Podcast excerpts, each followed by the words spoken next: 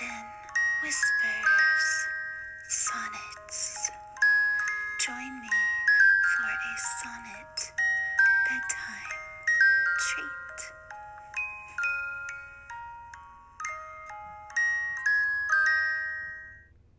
Hello, and welcome to Kristen Whisper Sonnets for a sonnet nap time treat this Sunday. Kind of a perfect day to, um, it's not even Sunday. Oh my gosh, I'm having a good weekend. It's only Saturday. Wow. Anyway, um, I slept in very late today, and I think I feel like I got enough rest for the whole weekend. So excuse me for being on a different planet, but Saturday, we're on Saturday.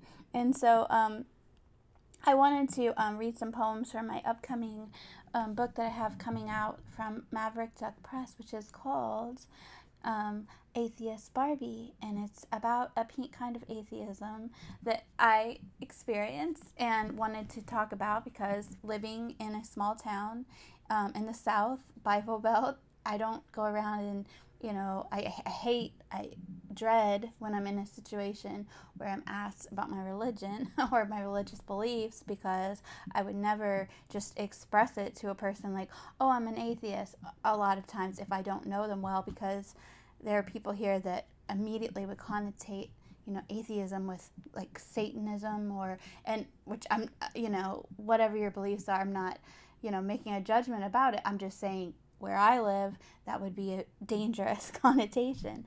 And to me, that's not how atheism works for me. I don't I don't believe in Satan either. You know, I don't believe in any of it.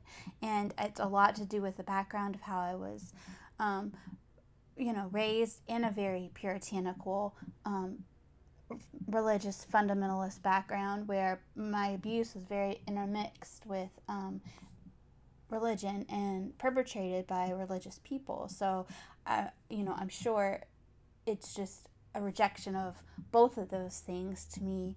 But at the same time, it is how I feel, and I've, I've always felt when I was a young child, even when things were happening to me and I was still being forced to attend a Mormon church. I did not believe in the Mormon church, and I was very, um, you know, confident about that, and I, I never, I, I never thought, oh, well, if I just got out of this, and I'd find a religion that I believed in. I, I knew, in my mind, it was very clear, you know, I didn't, this experience we were having on this planet is, was what I believed was it.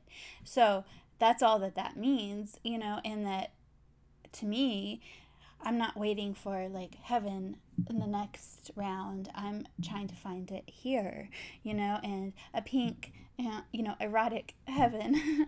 And that's what this book was about, was kind of like my style of atheism and um, showing that, expressing that, you know, for what it is and for what it isn't, really, you know, that I think some people, you know, ignorant people, you know, that, you know, just maybe haven't been around a lot of atheists, you know, might, um, like, you know, ascribe different, you know, things to it that aren't essential to being an atheist. I mean, basically, an atheist is just a person who doesn't believe, you know, um, and, but I believe in the goodness of, like, the human spirit, and that, you know, there are a lot of evil people that are evil of their own direction, I believe, not like captured by some, you know, demon or something like that, but that, you know, choose to abuse people, and I've been the, you know, subject of that.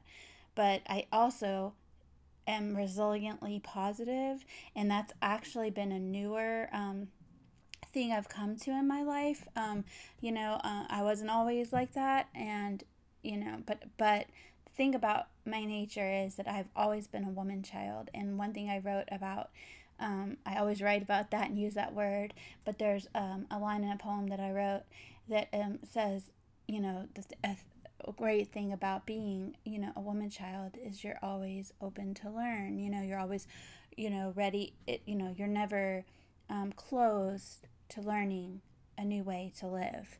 And so I definitely, that's something I believe in, and just even in the last year, I would say I've become incredibly more positive and, like, done actual acts in my life to affect that. You know, it, it's not something that happened by accident. It was, you know, I went on medication, you know, for the first time in my life. My parents had never went on medication, and um, it, um, they, you know, needed to, and I just made the decision in my life that, you know, I knew I was having severe depression and doing things that were not positive for me out of depression, and I made that choice, you know. And that one of the poems that's in here, I'll read it right now, is about that, about going on medication and um, kind of, oh, I'm gonna, I'm gonna be like searching around through this book. Um, oh, wait, that's not even my email. Oh, now I gotta find it again. Anyway, I'll keep talking while I'm looking. But um, it, uh, I, I messed myself all up. Okay, but um, I made that decision because I, for other people too, you know, is that, like, my parents not treating their depression affected my life greatly. You know, I, I'm not saying that, you know, I, you know, that what happened to me was, you know, completely tied to them not being on medication, but um, definitely I was exposed to emotional abuse and, like, uh, aware of, like, suicide threats all the time, things like that, that I shouldn't have been exposed to. And by the time I was, like, a teenager, I was j- completely jaded to. I, I didn't, um, you know, even take seriously anymore because it had happened so many times, and I was so manipulated by it that I was angry. And I, I've, I've written a poem about that in one of my other books. But this is To Medicate or Self-Medicate in Pastels. A dilemma, physician's office, predates a pandemic by just some weeks. Nervous ass crinkles paper. Ghost sophist of panic attacks past, harass what leaks through ducts. Expelled wet truths upon cheeks, tears thin paper, freckled fist, attempting to resist the gravity of pain, its endless strips.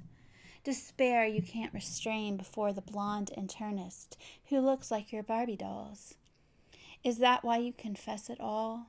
Nights you cry yourself to sleep, indignities you push inside as deep as pastel kitchen knives.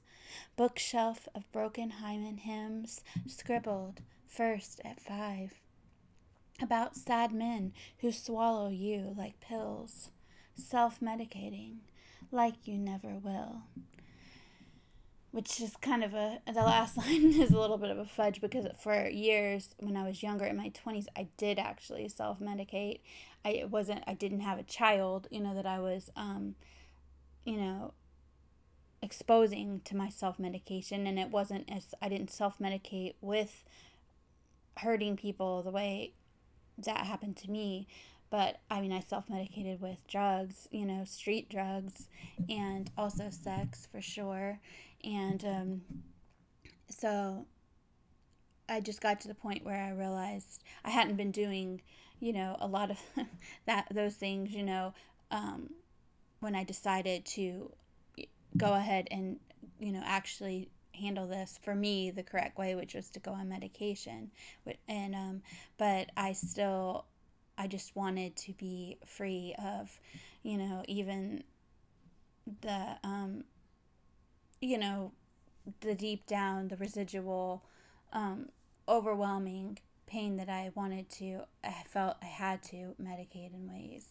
And so it has helped me tremendously, you know. I mean, it's not the only answer, and I do a lot of other things too, but the, I was doing things like exercising, I was doing things, um, you know, my writing helps me a lot, but it's still, before I went on medication, I was still having a lot of problems, and so this, you know, was like the final step for me that helped me a lot, and, um, you know, it was, it was nice to be able to write about that in this book, because, you know, we can make, we can make things in our lives better, you know, if we do positive, healthy things and make a heaven here on earth before, you know, we worry about anything else. And that's definitely the focus of my atheism, is making a pink, beautiful aesthetic and erotic life that makes me happy and creative life.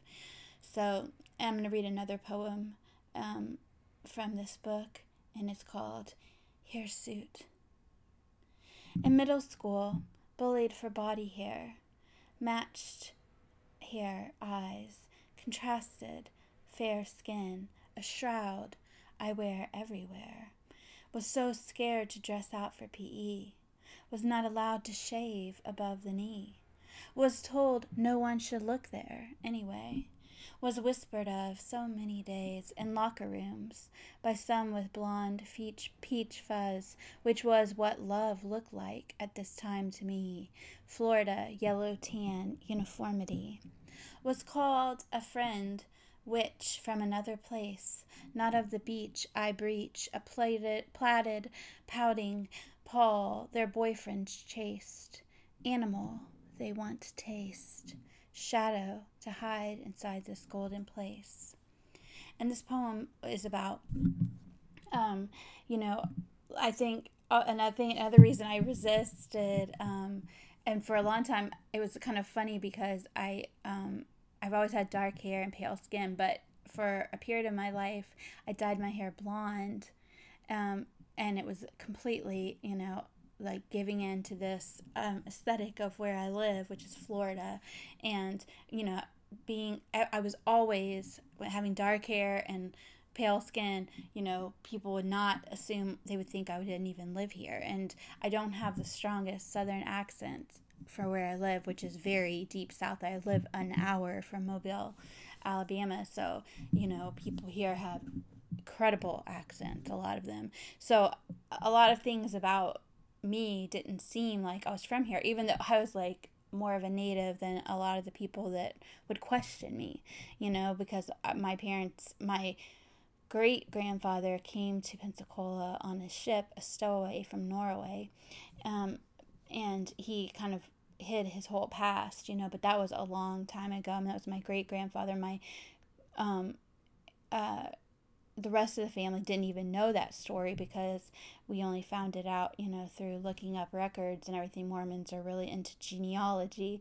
So that's when we figured out more of his story. But, um, he, you know, when he came here, like many immigrants, you know, he did not want, um, he wanted to fit in. You know, he did not want to be seen as an immigrant. And he did a great job of assimilating. Um, and he ended up becoming a police officer, you know, um, and had taken the name of people who had adopted him. I mean, he was underage when he came into this country. And so he stayed with a family. And they didn't formally adopt him, but he took their last name. And he only changed it back to um, his name, his Norwegian name, when he... Um, after he got married. So this was all, you know, like this great backstory of my life in a way, and a culture that nobody knew anything about. Like, he never would speak Norwegian to his children. He never talked about it. Like, they were shocked, you know, when information was presented to them about this. I mean, they knew he was from somewhere because he had an accent, but he would not speak about it. And he did the best that he could to, you know, hide all that, which I think is so odd. And so, you know, to me now, like, I mean, you should embrace, you know, where you're from. I think at the time, you know, it was a lot easier for him coming into this country, you know, um, so many years ago to do what he did. And I don't judge him for it, but it's, it's just like having a whole part story of your past that's like a hidden thing. But anyway, I've been here, you know, my family's been here since all that time, but there's always something about me, I think, that people associated not from with not being from here. And so, you know, um, having dark hair and pale skin, and having, and then what this poem is about is having, like, you know, dark body hair too, because, and I and being Mormon and being this fundamentalist um, upbringing, we weren't encouraged, like, shave our legs, and um, definitely not above the knee, and uh, because who should be looking above the knee, you know? And so, you know, it made me feel, you know, I had a lot of body shame, you know, because, you know, I felt, you know, um, different than the other girls here who the aesthetic that was popular where I grew up, I mean, um, you know, was platinum blonde hair, tan as you could be, you know, and I was the complete opposite of that. And so for a little while in my life, in my um, late thirties, I I went completely blonde.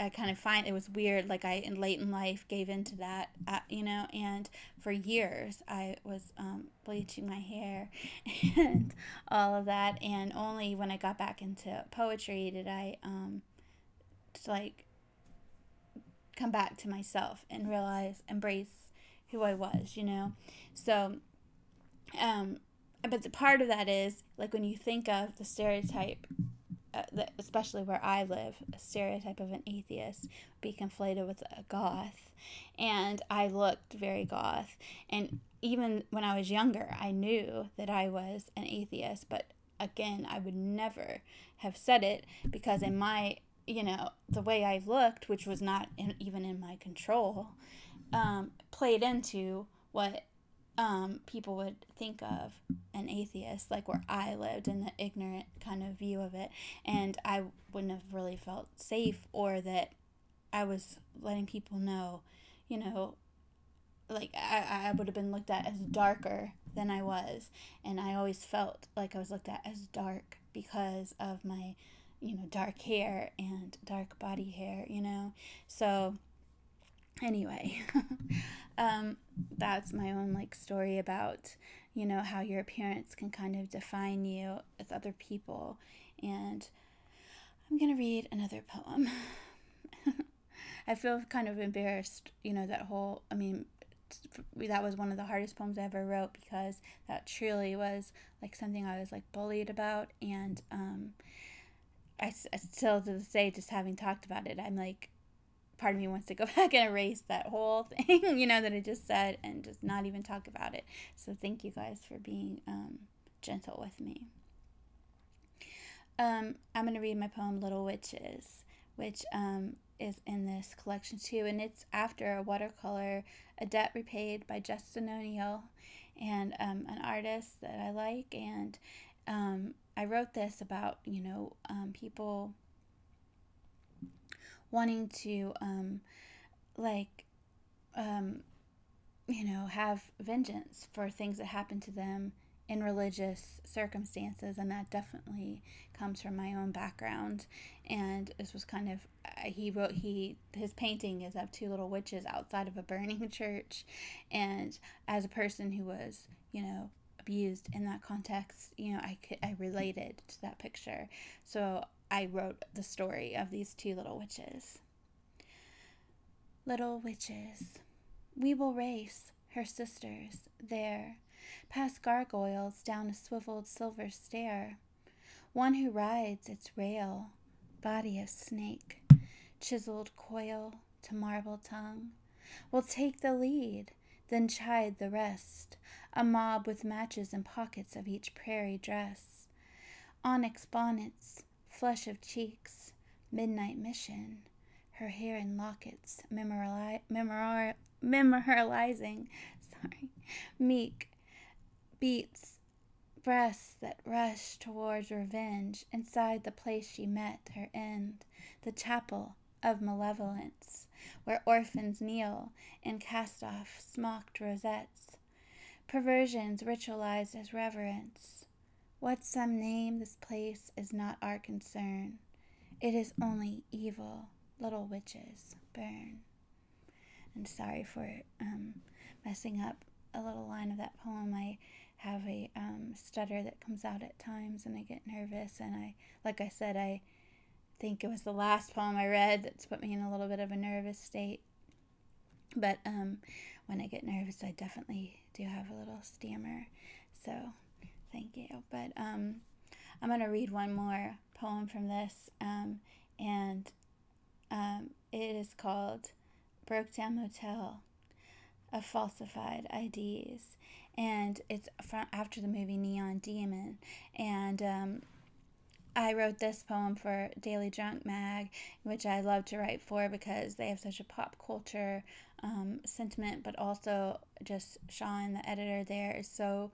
Um, I just think one of the people that's the most um, encouraging of writers that's in the poetry world right now and does an incredible job for being a one-man show. I, I appreciate because I, Pink Plastic House is a one-woman show, and um, it's no joke. I mean, you know, and I don't do nearly as many things as, you know, the Daily Drunk does, and I, I've been fortunate to work there doing anthologies and helping in that regard, but I mean, I don't, I truly don't know how Sean gets everything done that he does, and I'm forever grateful, you know, but um, I'm going to have a book coming out there that I'm going to do a podcast on soon. That's a novel. It's going to be in ser- a, a series of, um, of little books, um, that, you know, he had just put up a novella contest, and I had written this book a long time ago, and, um, but I had written it like a series.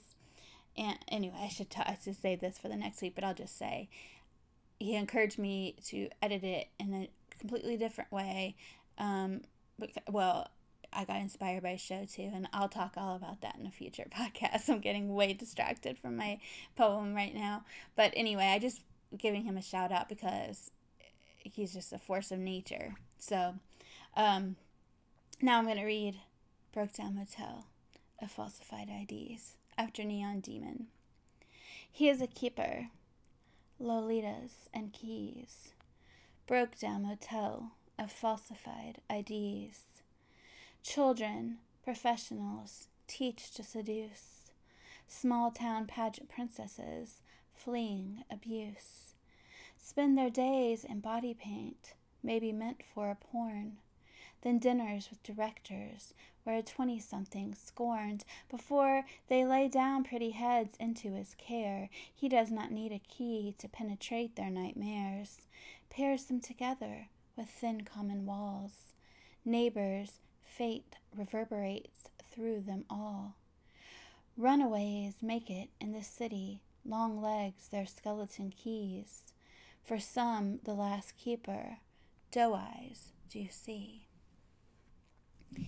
And anyway, this has been a little introduction to some of the poems from Atheist Barbie. I'm going to be doing another podcast um, for Eat the Storms coming up in the, you know, next few weeks, I think, um, that uh, will go on. I'll be reading some different poems from it, and you can listen to that too. But you can also visit my webpage at kristen garth dot com. There's an Atheist Barbie page, and you can see some things about the book and pre-order a copy, and then it will be available on Maverick Duck's website on the twenty-fifth of June, and I'm very so excited because I just feel like this book, you know, it, sometimes when you do something that makes you nervous, and this book made me very nervous, but it, it feels the most empowering because it's telling a part of yourself you've been needing to speak about for a while but been afraid, and conquering fear is such an important thing in life.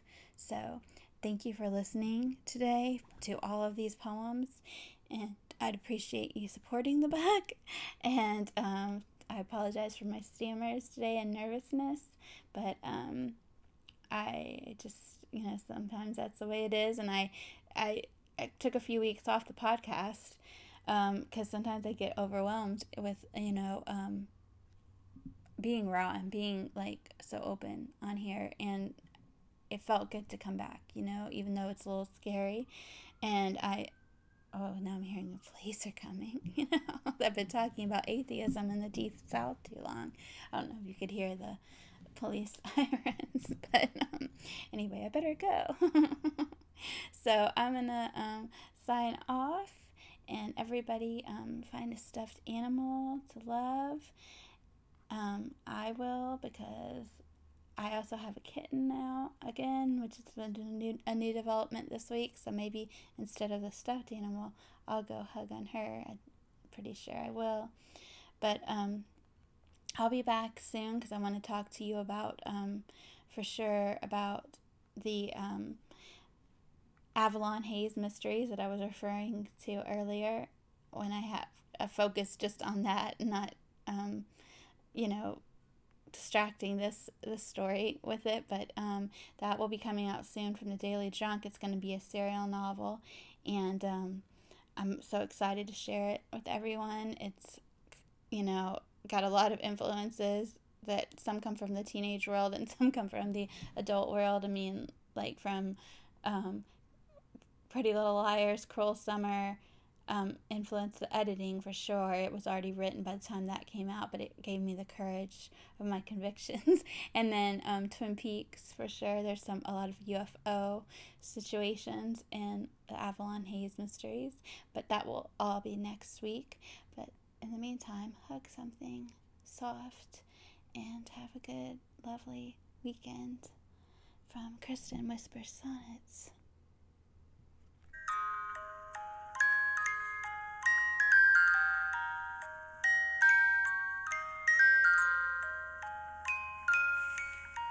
Kristen Whispers Sonnets. Join me for a sonnet bedtime treat.